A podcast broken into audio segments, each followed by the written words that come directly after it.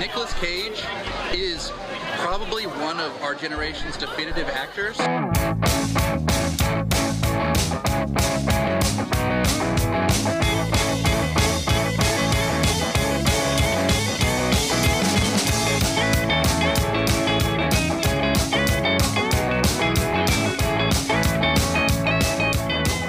Hello and welcome to Cage Fighting. It's your main man Andy Gillard here. Hope everyone's keeping well now the summer is truly underway.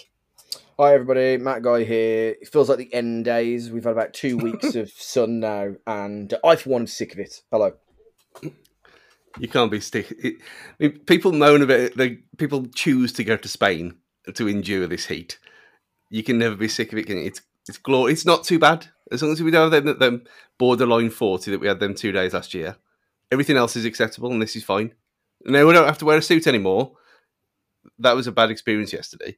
Now back to normal again. Shirt and t-shirt. The world is okay. False, false, Yeah. fake, fake news. This Yeah. is Stu. Because Anything over 17 is too hot, to be perfectly honest.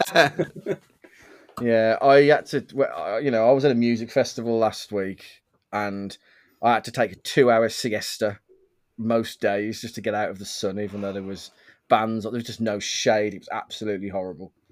Um, and the thing is about when you go to Spain to enjoy it is the rooms generally have aircon, whereas our rooms have cavity insulation. so it's just it's just not they are not the same. yeah, we're kind of fucked in this country, aren't we, when it comes to it all? But in typical Wolverhampton style, this weekend we've had uh, flood warnings coming through because that's just how we roll around these parts. Well, I heard it was really bad the flooding around here last week when I was at Download. We didn't have a drop of rain, but then saw people like posting pictures of like yeah flash flooding and it being really bad and like ambulances and stuff being called. Yeah, we did have a, a, a bit of a mad one. Like the, I've got like vents at the top of my doors, and the rain was coming down so hard at one point, it was actually coming back in through the vents Hmm. at the top. So it, it did like go batshit crazy. But as quickly as it started, it stopped, and then we were just back to blistering fucking heat again. I think we're we're living in hilltop as we do here. Um, we're never going to get flooded, so we're okay here. But it's it's normally the Lintes way that, that I don't I don't remember any flooding though. I mean, the, the garden normally gets really bad towards the bottom of it because of the drainage issues, but there was none of that at all this time round. I don't. I, I, I feel like I've missed out. Anyway, uh, we're here to discuss Into the Spider Verse, but before we do that, there was a big release. I think we should probably have a quick natter about. The Flash dropped finally after years upon years of delays and rewrites and Ezra Miller's and everything going seemingly wrong about with the film. Um, all three of us have been to see it now, as far as I can remember. So, Matt, what did you think? Um, like I tweeted yesterday, it was just it was a it was a food fight. It was an absolute chaotic mess in the best way possible. Um, the way you described it, Andy, was was the best. Really, it was a great movie, a bad film. Like Hmm. it, it, it was entertaining. It was silly. It was stupid. It was br- it was brilliant in that aspect of it. But it also it was just the, it was just it, it at a time deviated from being like this silly film to um, also trying to be a bit serious at times, and then it was like you were laughing at it, not with it, um, and not. You know, I think we've seemingly put it under the rug as well that he's a massive weapon. Um, Mm. So yeah, all in all, a strange one, really.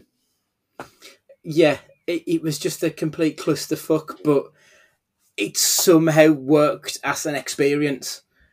As a, a film, it was a bit shit. Like, I mean, the CG is down there with some of the worst we've seen for the last few years. It was so bad, and some of the, I mean, it's not spoilery because it's very much out in the public, but there are characters in this film who are no longer with us.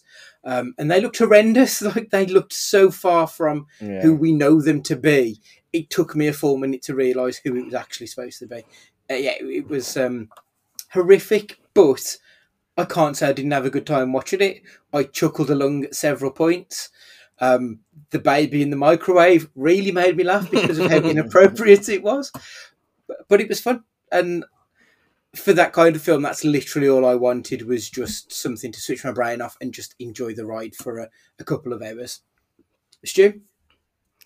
I mean, the CG was worse than the, the, the CW's t- TV show, which is going some way compared, to how that went in its later years. I just, another whole thing. Oh yeah, it's a, it's a comic book film. It doesn't really matter, does it? But when you, you've got the characters have got no weight in, in real time or or Flash um, Speed Force time, it just looks stupid. And but again, there was moments in it where people were going, "Oh," when certain things happened, and in others, one of the biggest laughs I've ever heard in any any watching anything, even Jackass and Borat and anything like that. I've never heard it. There was so many people just barely laughed at a certain point in this film. Well, we're not going to say, obviously, um, but it's shit, isn't it? It's it's a bad film, rounding off a bad group of films. They're all interconnected, and there's a reason why James Gunn's re- rebooting all this nonsense. And the fact that it's bombed so badly as well, can, and considering how much money the Marvel films still make, and when they've been not very good at all recently, it's just like, well, this is as bad as it can possibly get. Saying that, I loved it way more than I, I enjoyed Across the Spider Verse last week. Doesn't make any sense that statement, I know, but it's like Matt said, it's stupid, it's nonsense, it doesn't make any sense. In any other world, you Andy would hate this film more than anything in, ever. Without a doubt. Without a doubt. But it's not even a DC thing. He'd hate it. But I don't know why. We, this, bit. you can the usual thing of, oh, can you recommend this? Yeah, you can because it's funny, and it's a complete, it's an excellent way to waste two and a half hours. Mm. Because you don't need to, th- you don't need to think about anything at all. You can just put it on. It's the most perfect pop- popcorn film of the year because it is so stupid. It, nothing makes any sense. You don't need any any background knowledge. Everything's already been done, done on a TV show for the last eight years. Yet it's still fun. Yeah, perfect. Um, like it kind of reminds me of Spider-Man Three in that it's probably going to end up being a film I watch a lot more than I really should, and definitely won't admit to. It's that kind of level of uh, yeah, I will turn it on and laugh at it probably more than I will ever laugh with it. I think. And that's perfectly fine, especially because hopefully this is going to draw an end to, as you've both pointed out, the end of the DCU as was and then we can draw a line under it and just move forward um, with Blue Beetle and then Superman Legacy, uh, which hopefully will just reignite everyone's passion because I think part of the reason why the box office returns have been slightly slim pickings. I mean, it's still 130 million worldwide, but you know, regardless, uh, is because a lot of people know that this is going to be the end, so they sort of don't care. So I think that's part of the reason. Uh, moving on though, so we're here for Into the Spider Verse, so the first film of the what's going to be a trilogy. Who knows? We might get more films down the line after it, but this is the first one anyway. The introduction of Miles Morales to a wider audience who probably don't necessarily read comic books will get to know the new Spider-Man character. Um, out of interest, Stu, had you did you know who Miles Morales was before Into the Spider Verse, or was this your introduction to the character? I knew I didn't know him. Know I knew of him in the same way I kind of knew of Shocker and and like kind of say B list characters like that. In a kind of roundabout way, you just kind of absorb this stuff over years and years. Um, but in, in no way was I um, au fait with his whole backstory and what he was the Puerto Rico stuff and any of that. I didn't really know him um, in the detail, but I knew of him. But again, that's Yeah. that's me on the kind of periphery of this stuff rather than being in- in the eye of the storm. I know a lot of people did not have any idea who this was going into this Hmm. film. Yeah, uh, Matt, had you read any Spider-Man Miles Morales stuff, or was this brand new to you? Yeah, brand brand. I I mean, I'd heard of Miles Morales only because of like the Spider-Man game DLC. Um, Right, yeah. But that's like that's li- that's lit- that's literally it. Like I hadn't a clue about this character um, at all, so it was fresh to me in terms of knowing anything about an origin story or anything like that. Mm. Like I remember when Miles Morales was introduced. So basically, in a nutshell, Matt, you'll hate this. There's two Marvel universes. Well, there's multiple. Two universes running that were having comics wrote in. You had the six one six, which is the main continuity, and you had the Ultimate Universe, which was an updated version of it. And this is where Miles came in, was in the non-continuity universe. So there was so much hype about Peter Parker dying and who's going to be the new Spider Man. And of course, as soon as it was announced that it was going to be someone who wasn't a white kid, all the knuckle draggers were out in full force, bemoaning the fact that they've made Spider Man black now. When they didn't, it was a whole new character. It's not a black Peter Parker, he's someone fresh and interesting. And I How- found his character so much more palatable to read, just much more vibrant on the page than any Peter Parker book, personally. How does he die in that universe? Um, I don't know the ins and outs. I've literally read his last issue in that, and it was just all of the villains came together to beat the shit out of him. Fair. Yeah, it's the only way I think you can stop one was to have like the whole their version of the. Legion of Doom. Yeah. So going into this film, then, did you have any hopes and fears? Uh, You've both seen the film before, haven't you? Stu, obviously, you've you're watching this film again after seeing Across the Universe. Was there anything you was looking for rewatching this movie now? Um, I don't. I don't know really because it because I'd only watched it again a couple of weeks ago. Um, so rewatching this twice in the space of a month was a bit mad. Um, but it, it was weird because every time I've seen it, there's always that moment of this shouldn't be possible. Like, how, how can anything look like this? Mm. And I know how, how I obviously know now how it's done, but from that very first trailer to now, that whole look of it still blows my mind. It- And- it's incredible, isn't it? Yeah, it's just nothing. It, nothing's been able to ape it either yet. You're gonna think it's probably very expensive to do. That's probably why. Yeah. Uh, the Teenage Mutant Ninja Turtles looks like it's potentially going to be the closest one to that style. Um, but we'll, we'll obviously see how that goes. Matt, you haven't seen Across the Spider Verse yet, have you? No, no. No, no. So, how are you revisiting this now? Are you looking to it to refresh your memory before you go and see Across the Spider Verse? Do you think, or I mean, I, was I was keen to see how, with tired eyes, this film panned out, and I don't mean tired in the literal sense of I'm knackered, as in I'm just sick of superhero films. Fucking Mhm. sick of them. I don't want to see another one for ages. How does this compare when I'm bored of them now? That was how I was going into it. Um, and we'll get into how I'm sure as the pod goes on, but yeah, you know, we're we're in the we're in the twelfth round of twelve at the minute when it comes to superhero films. The box office shows that as well. People have had enough. We that cycle's complete now. Let's move on to the next thing. Um, so I was interested to see, am I going to be bored of this because it's just another superhero story? Hmm. Yeah. So IMDb describes this film as Teen Miles Morales becomes the Spider-Man of his universe and must join with five spider-powered individuals from other dimensions to stop a threat for all realities. This film opens up with Peter Parker explaining who he is. He's the one and only Spider-Man. We get some self-referential fun, and then we meet Miles Morales. We meet him starting his third week at his new super school. He hates it there. He feels out of place, but his dad won't let him give up on it. He turns up late to his lesson. They're watching a video on multiversal theory. We're less than 10 minutes in, and like we've already met sort of the main players in this film, and I've already laughed at three jokes. Like, Mhm. it started off really nice and light, and it eased you into the world so well, I thought. So there was the joke about him trying to get out of trouble using Einstein's theory of time that really tickled me. His dad making him tell him that he loves him in front of the whole school, and then people telling Miles that his shoes were untied because he was wearing Jordans, and that's just how they're worn. Like we've watched proper comedy films, or you know, films that are billed as comedy that haven't had the same impact of the opening sequence in this film.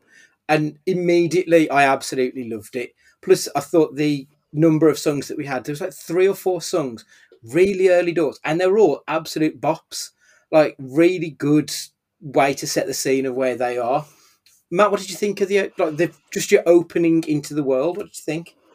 Yeah, it, there's you got to picture this time wise. What was this? 2018 was it? There and thereabouts. It- Yeah, like I, I don't think we were quite like five years ago was a, a very very different time musically and everything and this it just felt different in terms of like it, it didn't have the same worn out vibes that you get from a lot of like superhero films there's no overarching guitar solos and there's no you know what i mean it just it just felt it just felt different it just it felt grittier and but not in a not in a noir kind of way. It just felt different, and uh, it's it, it, it draws you in because you think, oh, and then obviously there's the stunning visuals, but we'll get onto that in in spades, I'm sure. But it just feels different, doesn't it? It doesn't feel run of the mill, and that's a theme for the whole way through. yeah, yeah. Stu, uh, do you agree? Yeah, yeah, totally. Um, I think we we've seen this kind of this stuff done before. Um, a lot in the Tom Holland ones as well, where the musical key, the, the cues and stuff are very there all the way through, especially in the trailers. Um, so we, it's not like it's an alien concept, funny enough. Um, but yeah, it just works. Everything works. Everything worked from from the very off from the very tra- like I said, the the very trailer of this, which is one of the rare things where I did watch the trailer because it was so weird. Um, but that bit on the steps, because that's something that my mom did to me, and obviously my mom's not a cop. For people say that, um, but that kind of public embarrassment that she did to me, and then obviously watching it in this, and then I I started doing it as well now because you unleash your power. Uh, think, yeah, it's like a rite of passage; it has to be done but for it to be done in this kind of film where it's clearly aimed not really at kids, um, it just grounded it a bit in, in a film that's very out there. Mm, yeah, it added a layer of authenticity to it. I felt. Yeah. That evening, Miles goes to visit his uncle Aaron. Whilst Miles' dad is a policeman, his uncle is more of a man around town. He's the type of guy who knows how to get you things. Think Red in Shawshank Redemption. That was the kind of character I thought he probably would have been on the streets. Uh, they visit a disused subway to allow Miles a chance to do some graffiti artwork. Whilst there, a spider appears with the number 42 on it. The spider crawls onto Miles and bites him. The day after, Miles wakes up and he's grown and is experiencing some rather odd things. He chalks it up to puberty. He meets up with his classmate, Gwanda, she says her name is. As the day unfolds, Miles realises that he's starting to get powers of a spider. But how can that be? Like, there can't be two Spider Men. I'm sure we'll find out more in about five years' time. Whilst trying to get to grips with what's going on, Miles wanders into a factory, right in the middle of a fight between Spider Man, Green Goblin, and the Prowler. Kingpin was trying to use this super collider in this building. He wanted to open a door into another dimension. I can hear Matt Guy getting furious at the idea of, of multiple dimensions. Spider Man is unable to stop them. The dimensional rift opens and he tries to close it back up. As he does this, the Green Goblin pushes Peter Parker into the heart of the rift. This causes an explosion, knocking the grid out, but also ultimately killing Peter. Before Parker dies, he entrusts Miles with a key to shut down the collider. Um, that's 30 minutes. Stu, how are you doing at this point? Kind of breathtaking. it's just again, we've we've said so many times on here about so many villains all at once and too much going on, which is normally the, the downside, especially in the uh, in Spider-Man Three that we mentioned last week. But it just works in this one because it, it is you before you even get into the uh, multiversal stuff, it makes perfect sense why all these all these characters are all there at the same time, and how over exaggerated Kingpin's tiny little head is. um, on his massive body. Yeah, but I think one of the, the biggest takeaways was that again how serious they are playing it, and they're, they're not pissing about, and they're not turning, they're not making it a big budget version of the comic from the nineties, Mm. the comic book series from the nineties. It is its own thing, and it's almost like animation's a choice rather than the need in this for the reason what for how the story's panning out because it's way more mature than it needs to be. Yeah, yeah, completely agree. Uh, Matt, how are you feeling at this point? Um, you know, seeing it from the first time and this time, you know, to have someone for someone that comes uh, not knowing this story whatsoever, to have like Peter Parker die, it's a big, it's a big deal. You know what I mean? To have Mhm. the hero die, it it just doesn't happen all that often, really. So that was a shock, like the first time, and and and to some degree this time, forgetting kind of what I'd seen in the past. You know, visually, it's it's verges on borderline too chaotic at times um, for my tastes, I guess. Um, but it's the novelty of it never really wears off, which is a good thing. It's so unusual compared to ninety nine point nine percent of everything that you see. It's okay, like it, it, it, it verges just about on the right side of of too much. Um, it, it's it's thoroughly entertaining, like the whole the whole way through. You know, like the fight scenes with it's not quite pow or kaplung or anything like that, but it's as good as in parts and and you know the scrolling bits of comic book text and stuff. It's those little tiny touches that make you smile and makes you really, you know, because you still fall in love with those things that you used to love in comic books in the past. Mm. So yeah, really enjoying it up to this point. Yep. Yeah, agreed. I like the pacing of this film as well. I think not just in the opening 30, but throughout it, there's just a constant movement throughout it. It never feels like it slows down so much that it could almost stop. The whole movie just keeps going and going and going, and it it's so much better for it than your standard comic book fare, which try to hit all of the normal beats, and you'll have that slowed down part where there's the emotional opening up to the point of you know mawkishness and with the death of peter which i mean i'm just going to talk about in a moment with the death of him and how that impacts on the city whilst it's slow there is still the undercurrent of miles trying to become the person he wants to be Hmm. with his spider powers so they're even using the slow parts to push the story forward and they've done that throughout the whole film and this first 30 minutes was a really great introduction to a character, to his motivations, and to this canon event. I suppose is what that it, you know the, the term that it becomes. Um, that he just keeps going, and I think that's so well done. Something you don't expect from either animated films or comic book movies. So I think fantastic. Um, so yeah, as I said, we see the city mourning the death of Peter Parker. Miles realizing that he needs to take on Parker's mantle because New York needs a Spider-Man.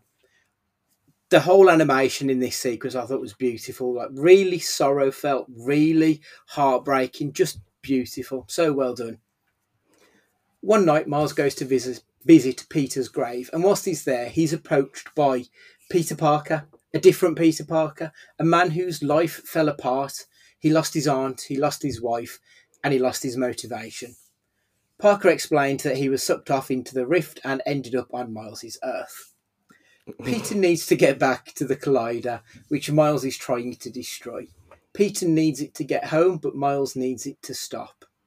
Peter offers to train Miles if Miles can help Peter use the Collider to get home. The boys enter Alchemax, the place where the Collider is held. The boys steal a computer and run away whilst being followed by Dr. Olivia Octavius. Liv to her friends, but Doc Ock to her enemies. The Spider-Men are chased out of the building. To get away, Miles throws a bagel at somebody. That might be worth remembering one day. As Doc Ock gets closer to capturing them both, out of nowhere a pair of hands helps them to beat her. Gwanda from school, or rather Gwen Stacy, she is the Spider Woman from another dimension where her best friend Peter Parker died. Across all of the ruckus, the key Peter gave to Miles got damaged. They have to visit Aunt May to find out if Peter had anywhere they could make a copy of that key. She takes them to his secret bat cave. Whilst down there, the three spider people's spidey senses all kick off. They are not alone. We meet Spider Man Noir, his jacket billowing in the wind, even though they're in an underground bunker where there's no wind. Wherever I go, the wind follows, and that wind smells like rain. We meet Penny Parker, who has a special spider mech suit robot, and we meet Peter Porker, Spider Ham.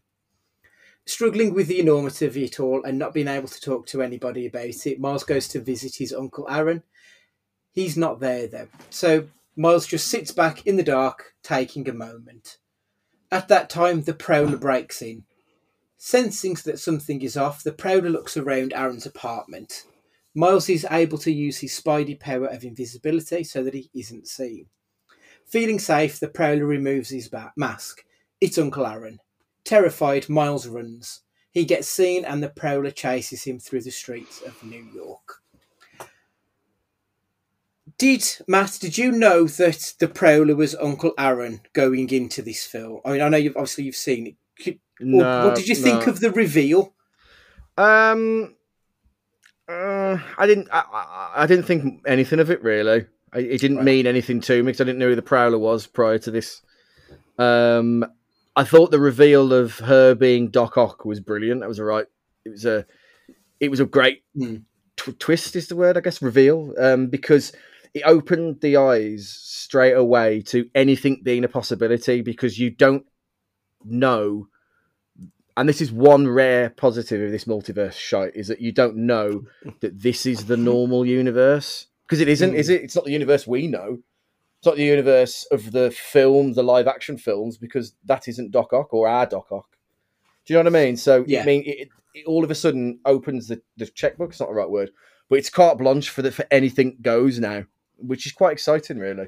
Mm, yeah, uh, I quite like the fact that with the Prowler, he was never the main villain.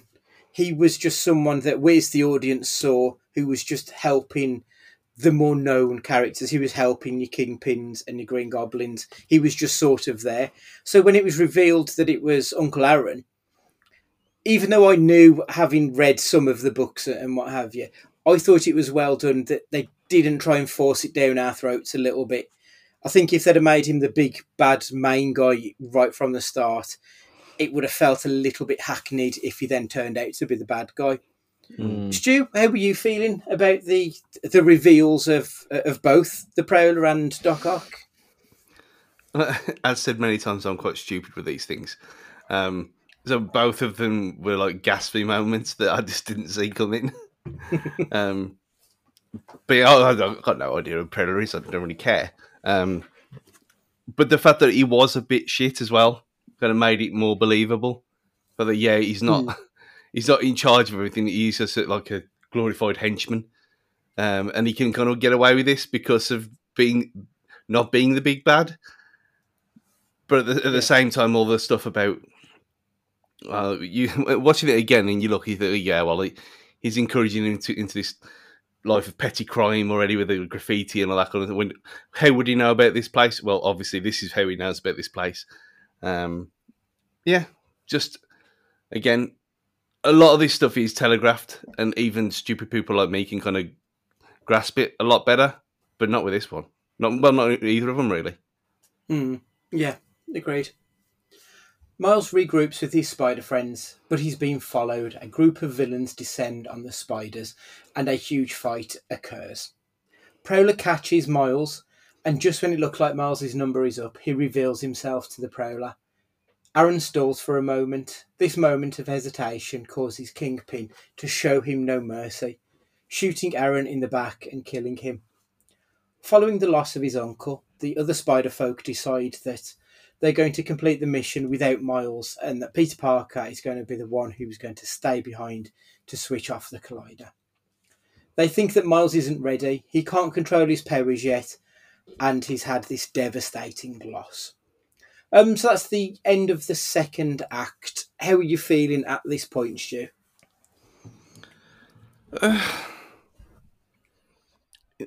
this was the only part where it, it started. It, well, probably the only part in the whole thing where it dipped a little bit for me. Maybe because it, it had been so bombastic, and this was the rare kind of quiet moments of reflection, kind of thing. Um, that it didn't really need, but obviously you do need it. Um, but yeah, it it's it's hard because I've watched it so recently. It's hard to go back to what you think of the first time around. Um, But yeah, it, it was almost like well, something's ridiculous is going to have to happen next because this has gone. The change of the change of pace has slowed down so dramatically that why is that this happened kind of thing, and then obviously it makes perfect sense afterwards. Hmm. Matt, I suppose this is probably the most generic moment of the film. This is something that we would have seen in other comic book movies. The the moment of self of self doubt. Yeah, you took the words out of my mouth there. Um, it's interesting because the film even touches on the fact that it's like it, he doesn't say "don't give me that shit," but he basically, you know, with the whole with great power comes great responsibility, and then alternative Peter Parker goes, "Don't say that, don't finish that sentence or whatever." Hmm.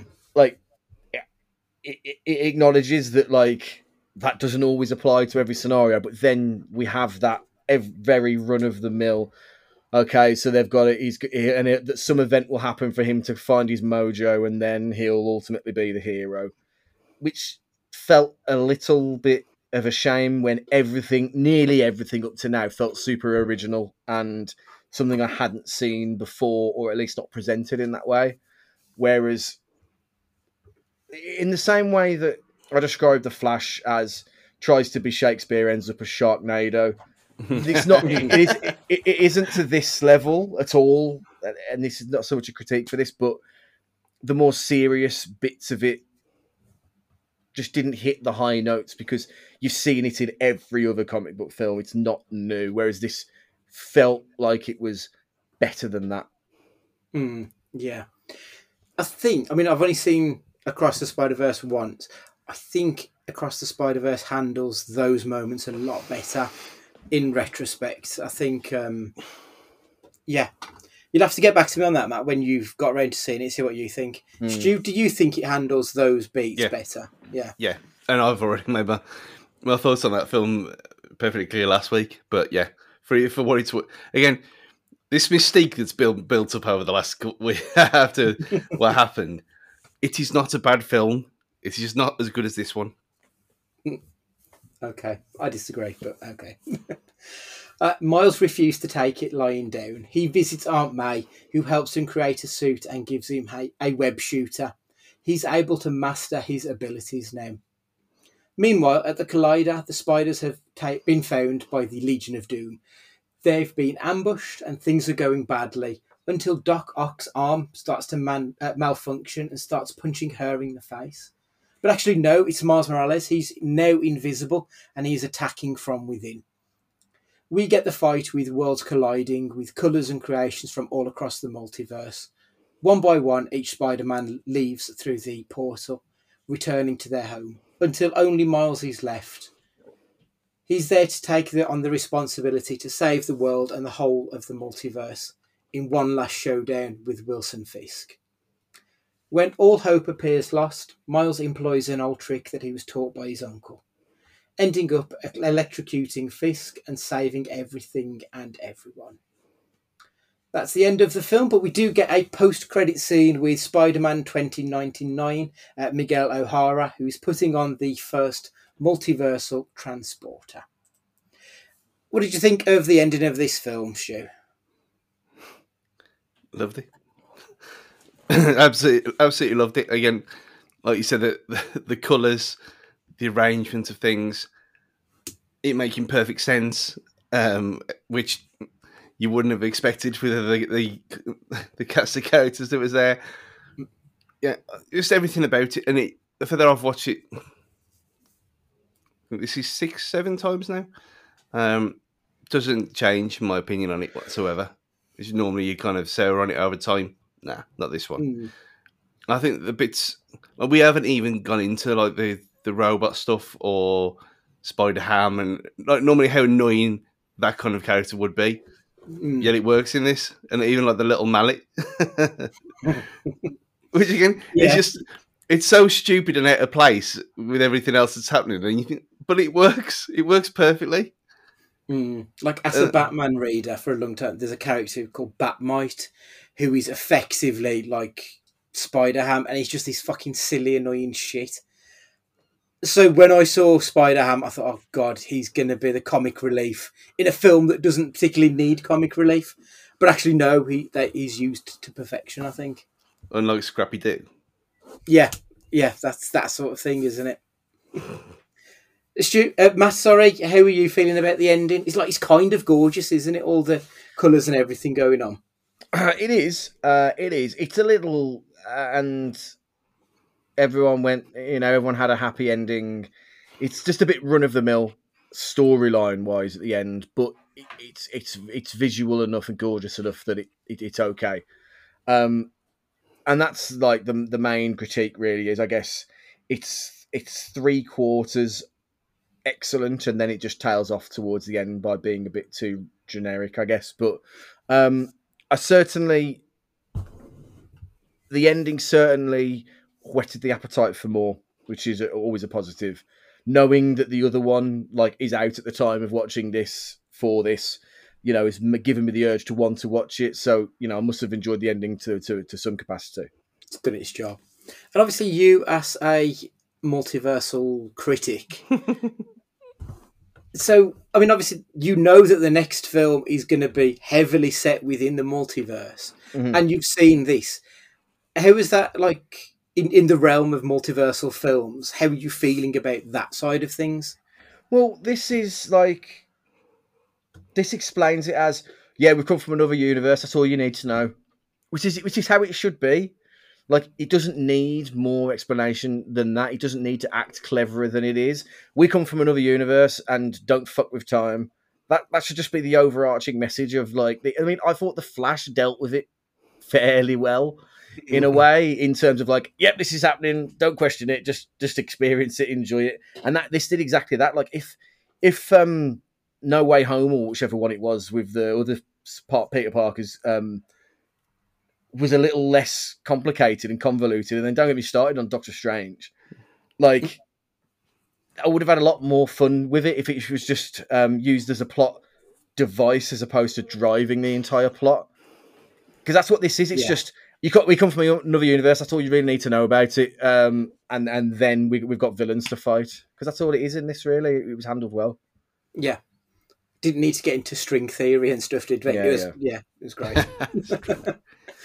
Right, so the budget on this film was ninety million dollars, which is quite a lot for an animated film, in fairness. But I think you can see on screen like it's it's ninety million dollars spent on screen. I think the box office return was three hundred and eighty-four million, um, which isn't a massive amount in retrospect. I think I expected it to do a bit better, but apparently not. Uh, just to compare against the current film, Across the Spider Verse was 100 million and has so far made 412 million dollars. Um, at time of recording, it was released obviously a week and a half ago. It's the ninth highest grossing film of 2023 so far. So not bad going. Obviously, it's got a hell of a long way to go to hit Mario's target. Um, Mario, after 10 weeks, is still number seven in the worldwide film charts and has made over 1.3 billion dollars. And it's all it's also available at home now as well. Yeah. Yeah, it's it's incredible. I think when I looked this week there's still like 3 showings a day of Mario. It's incredible how successful it's been. I think there's been some controversy with Spider Verse in the Middle East, so I don't think it's going to hit the billion because a lot of the money comes from China and the Middle East region. So I, I think it's going to make a lot. I don't know if it's going to make the billion, but I think it deserves it because I think it was an excellent, excellent film. But what, obviously, listen to last what's week. Their, what's their beef with it? Uh, so there's one of the characters wears a trans pride badge, or it's, it's something about uh, trans lives matter, something like that. So the I think it's either the Chinese government or the Saudi Arabian government, or potentially both, have told them you need to remove it. And um, Lord and Miller are like, nope, we're not doing that. So they're just not playing it out there. So mm. it was kind of like you either take it as it is or get fucked. Mm. And I kind of applaud their stance on it. So yeah, good for them. Uh, Into the Spider Verse, of course, won the Oscar for Best Animated Feature at the 91st Academy Awards. It also won the Golden Globe and BAFTA that year as well. It was up against Incredibles 2, Isle of Dogs, Mirai, and Ralph Breaks the Internet. Um, I've not seen Mirai. It's it looks like a Studio Ghibli type film.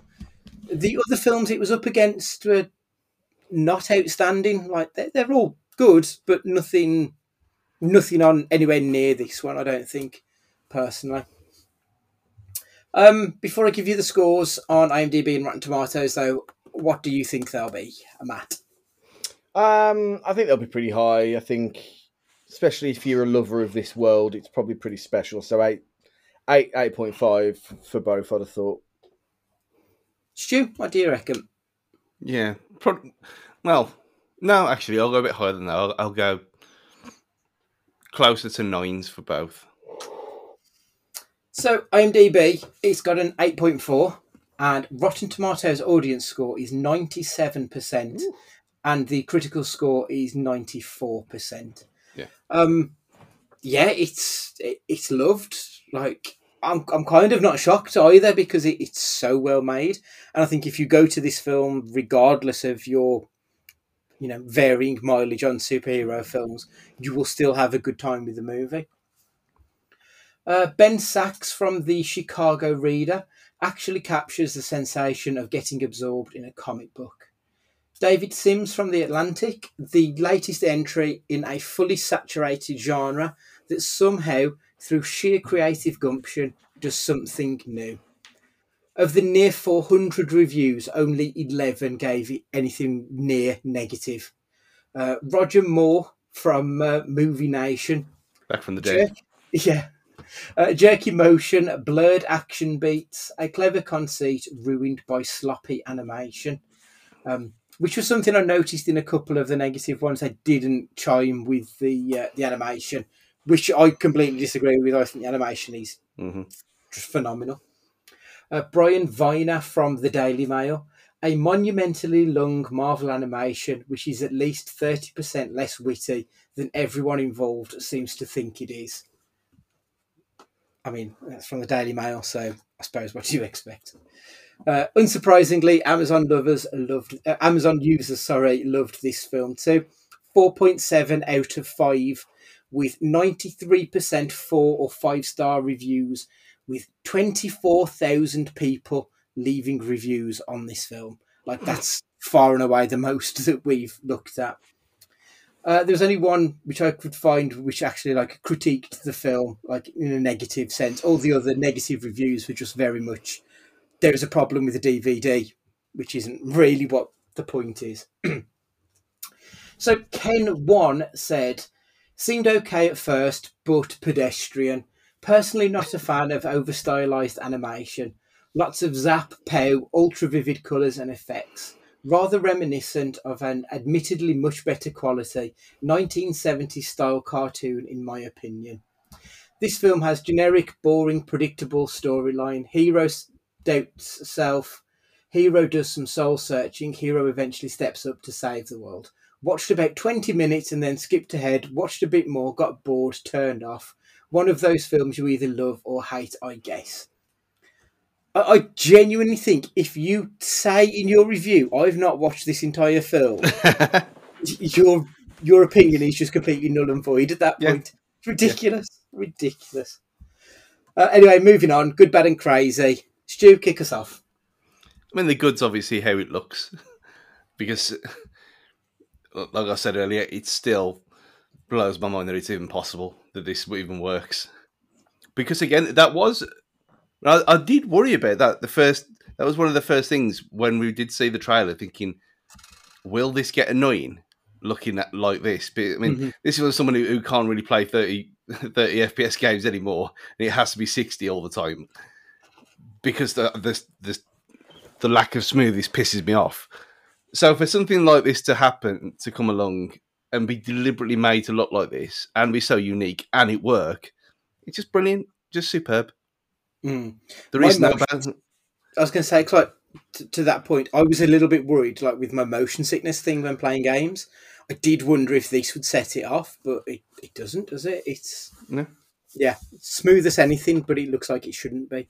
Yeah, I mean, there is no bad, so that's just that's just easy enough. I mean, the crazy. I mean, there was something else. I mean, the crazy originally was going to be that yeah, they had the bollocks to to make this in the first place and cast it with a black kid. Mm. Yeah, Puerto Rican maybe, but it's still in this era of uh, a lot of things didn't seem as bad as they are now five years ago, which is mad to say. Um, but it was still a pretty controversial thing to do. So, so mm. fair play to him. But now the crazy is that the overall looking at Rotten Tomatoes score thing, the audience agree with me that they prefer this one rather than Across the Spider Verse. Well, they're not always right, are they? Matt, what about yourself? I mean, it's it's good, bad, and crazy is the way it looks for me. Mm. If I'm honest, because yeah, it's it's so unique, but it is it, it, it does get a bit tiring. If I'm if I'm brutally honest with you, I don't know if it's like just the, the, you know I have troubles with reds and greens anyway. A lot of okay. it blurs. A lot of it blurs into one for me. Like I really struggle with shades of of, of, of colors. Um, and so a lot of it, it's not like uh, you know I don't look at a Man United shirt and it doesn't look grey or anything like that. I know it's a red, but if you hold that up and then another shade of red, I'm I'm going to struggle to, to differentiate the two. Um, and so it becomes a bit of a mess at times. The animation in this, it just it's just so much going on. It's like I, I, my eyes need a break from it a little bit. Um, but I can't deny how gorgeous it is at the same time. And you know, apart from the colors kind of being a bit difficult to process, like the, the pace in which that happens and the different types of animation that comes through and those little flashes of comic book, you know, pages being turned or little things of text is just really, really unique. And it's mad that it's took so long to find something like this that does it so well. It's just that for my personal taste, it does verge on a little bit much. Mm. That makes sense. I never even thought about people who have like colour blindness and, and, and issues on, on that side of things. But yeah, that must be a, a real issue when things are moving at breakneck speeds and you've got all the colours in the world going on at once. It's yeah, I, I never even contemplated that. That's a very good point. You know, on on the red green thing as well, because a lot of it is some in some of the scenes, the red and green outline of the character, it does look like it's there all the time, and it looks like when you you've got the glass watching a 3D film without the glasses on. Mm. And yeah. I did what I did. I mean, the price of that. I mean, I still haven't got one because I don't really want to spend 98 quid to buy a 3D Blu-ray of this film. Um, but it's so rare that you can only import it from Japan for whatever mad reason. Oh, wow. So I've only ever seen it in 3D once, and that was that was the first time round. But I did think that when I watch it again at home, that have I got the wrong version here because I don't remember it being like this. So there's there is it's that's not as bad as it seems. Mm. I think there's two reasons for it why why they've done that. One is obviously the visual cue of seeing red green makes you think 3D. Because mm. obviously we've got the whole history of that you know the, those old uh, glasses that you get with comic 3D comic books and stuff, and also foreshadowing for the next film. So I think it's two tier why they've put that in there. So I thought that was it's very interesting, but at the same time, if you have issues with it, maybe not ideal. Uh, my good, like it's, it's everything we've all said at several points throughout this. You know, it's it's just brilliant. Like I, sometimes like to try and be quite verbose and say about what I love about stuff, but it's so difficult to say one thing. I just fucking loved everything. yeah. I just thought it was wonderful. If you know the acting from the voice actors, the animation style, the direction, the script, everything is done really well on it. And for a film that you would imagine would have predominantly been aimed at kids, once it's come out the other end, I don't really feel like it is a kids' film. It's a film for absolutely everybody it works on so many different levels and it's so embracing of its uniqueness and I think that it's just wonderful for it. My only bad really is probably how quickly Miles manages to master his abilities. Like he's literally gone from I can't do this turning invisible, and then two hours later he's at Aunt May's and he can do it at the drop of a hat, and it's like okay, that's a little bit too Mary Sue. I think is the term. Like you, you've got it too quickly for for my liking.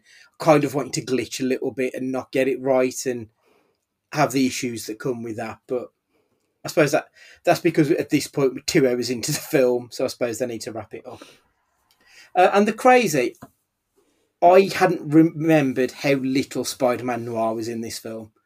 Like I remember at the back of this, off the end of this film, everyone wanted a Spider-Man Noir series or spin-off film, either live action or animated. And in my mind, it had worked it up that Spider-Man Noir was like a massive part of this film. And in actuality, I bet he's got about four or five lines in total. he doesn't say a massive amount. Um, like he's very good in what he does, but he's not in it anywhere near a lot at all. And it, it's just kind of crazy how much love Nick Cage Spider Man Noir got off the back of a very short run in the film.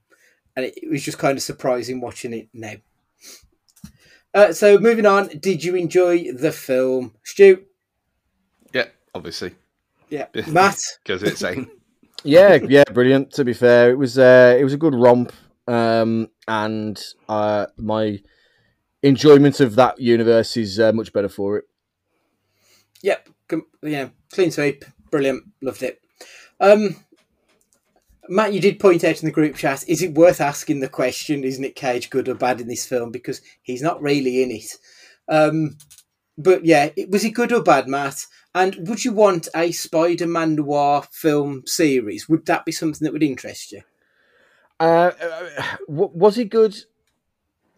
If that's not the question, though, is it? It's like it's this film or this film alone, isn't it? Normally about the Nick Yeah. Cage stuff. Yeah. So that's got to be a dud, like, struck, struck from the records in terms of our overall scoring when this podcast is done. But I enjoyed that. I enjoyed that the Nick Cage that we know was Spider-Man Noir because it makes you smile because you hear Nick Cage's voice. But if we didn't know who Nick Cage was, there's nothing special about that four lines he says. Does that make any sense? Yeah, Yeah, yeah. I- yeah, Um, yeah, yeah.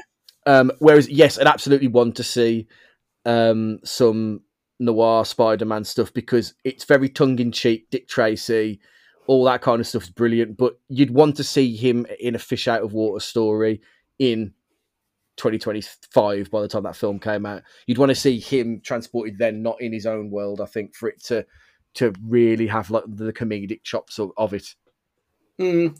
Would you want it live action or animated? Uh, animated, I think. Yeah. Because Otherwise, it's going to end up like Who Framed Roger Rabbit, but not in a good way. Mm. Yeah, I get you. Stu, same questions to you, mate. Yeah, I think it's I fully agree with that because I mean, if something like Invincible can have it, its own run on Amazon, Mm. then there's no reason why this couldn't have at least like six episodes. And the fact that he probably spoke more in that press conference the other day at Summer Games Fest promoting Dead by Daylight than he did in this film, gotta say is all that you need to know. But again, when when that is completely true because I remember asking at the time when my mom saw it, um, was saying about Spider Man Noir, and she was like, "Well, what was the point of Nick Cage doing that?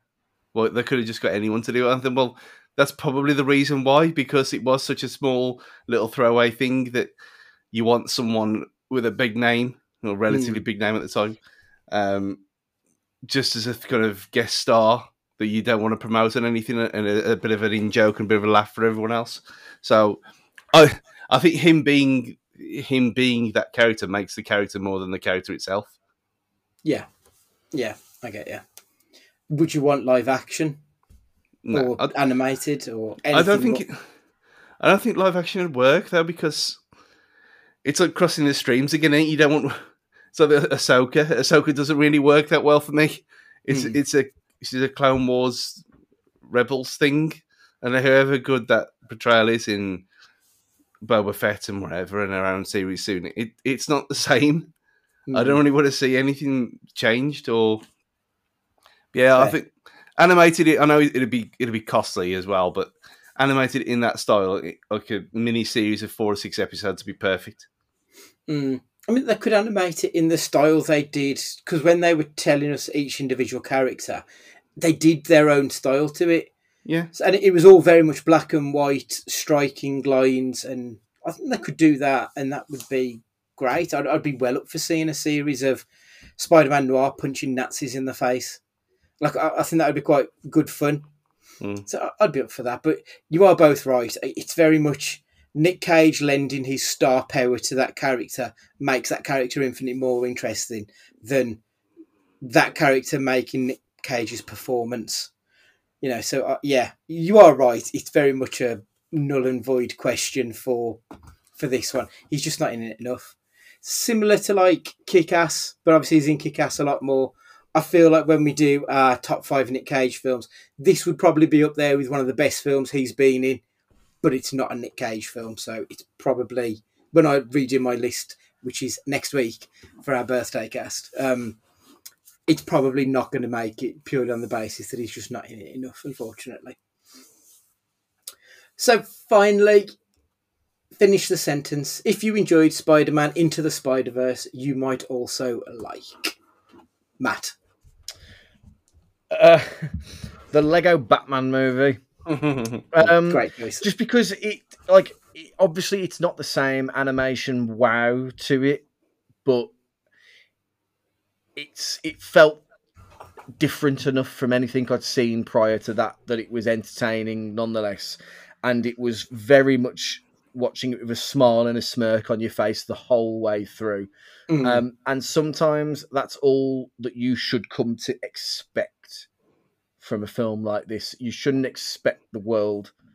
And Lego Batman movie leans into that a lot. It's just a lot of fun and also looks very cool at the same time. yeah, great choice. Stu. He's stolen it, hasn't he? Um, I mean, the, the only other thing that's that looks weird and you, I mean, it's a, that's a good thing about the. Um, no, we're not not mentioning it actually. Um, there's what was that film with um, Keanu Reeves in years and years ago? Uh, It was- Scanner Darkly. yeah, that, that's the one. Yeah, where it was there was drawn over the cells, and that still looks amazing now. Hmm. Yeah, oh, down it's kind of darker just because of how strange it was, and still is. And there's probably a reason why it's never been done again since then. Um, it wa- wasn't a great film, but visually, it's pretty amazing, really. Even even now. Yeah. Uh, I was going to go with um, the, the Batman Lego film as well, in fairness, because I think that, that really is the perfect accompaniment, other than obviously Across the Spider Verse. Um, Coraline, I think, is a really unique looking animated film as well. So I'd probably go with that one. Like the story doesn't really fit with it, but it's got that gothicness, and obviously it's a Neil Gaiman book, so the source material is great, which really supports the, the look and feel of the film. So it's very different to this, but if you want something that looks unique, yeah, I'd go with that one personally.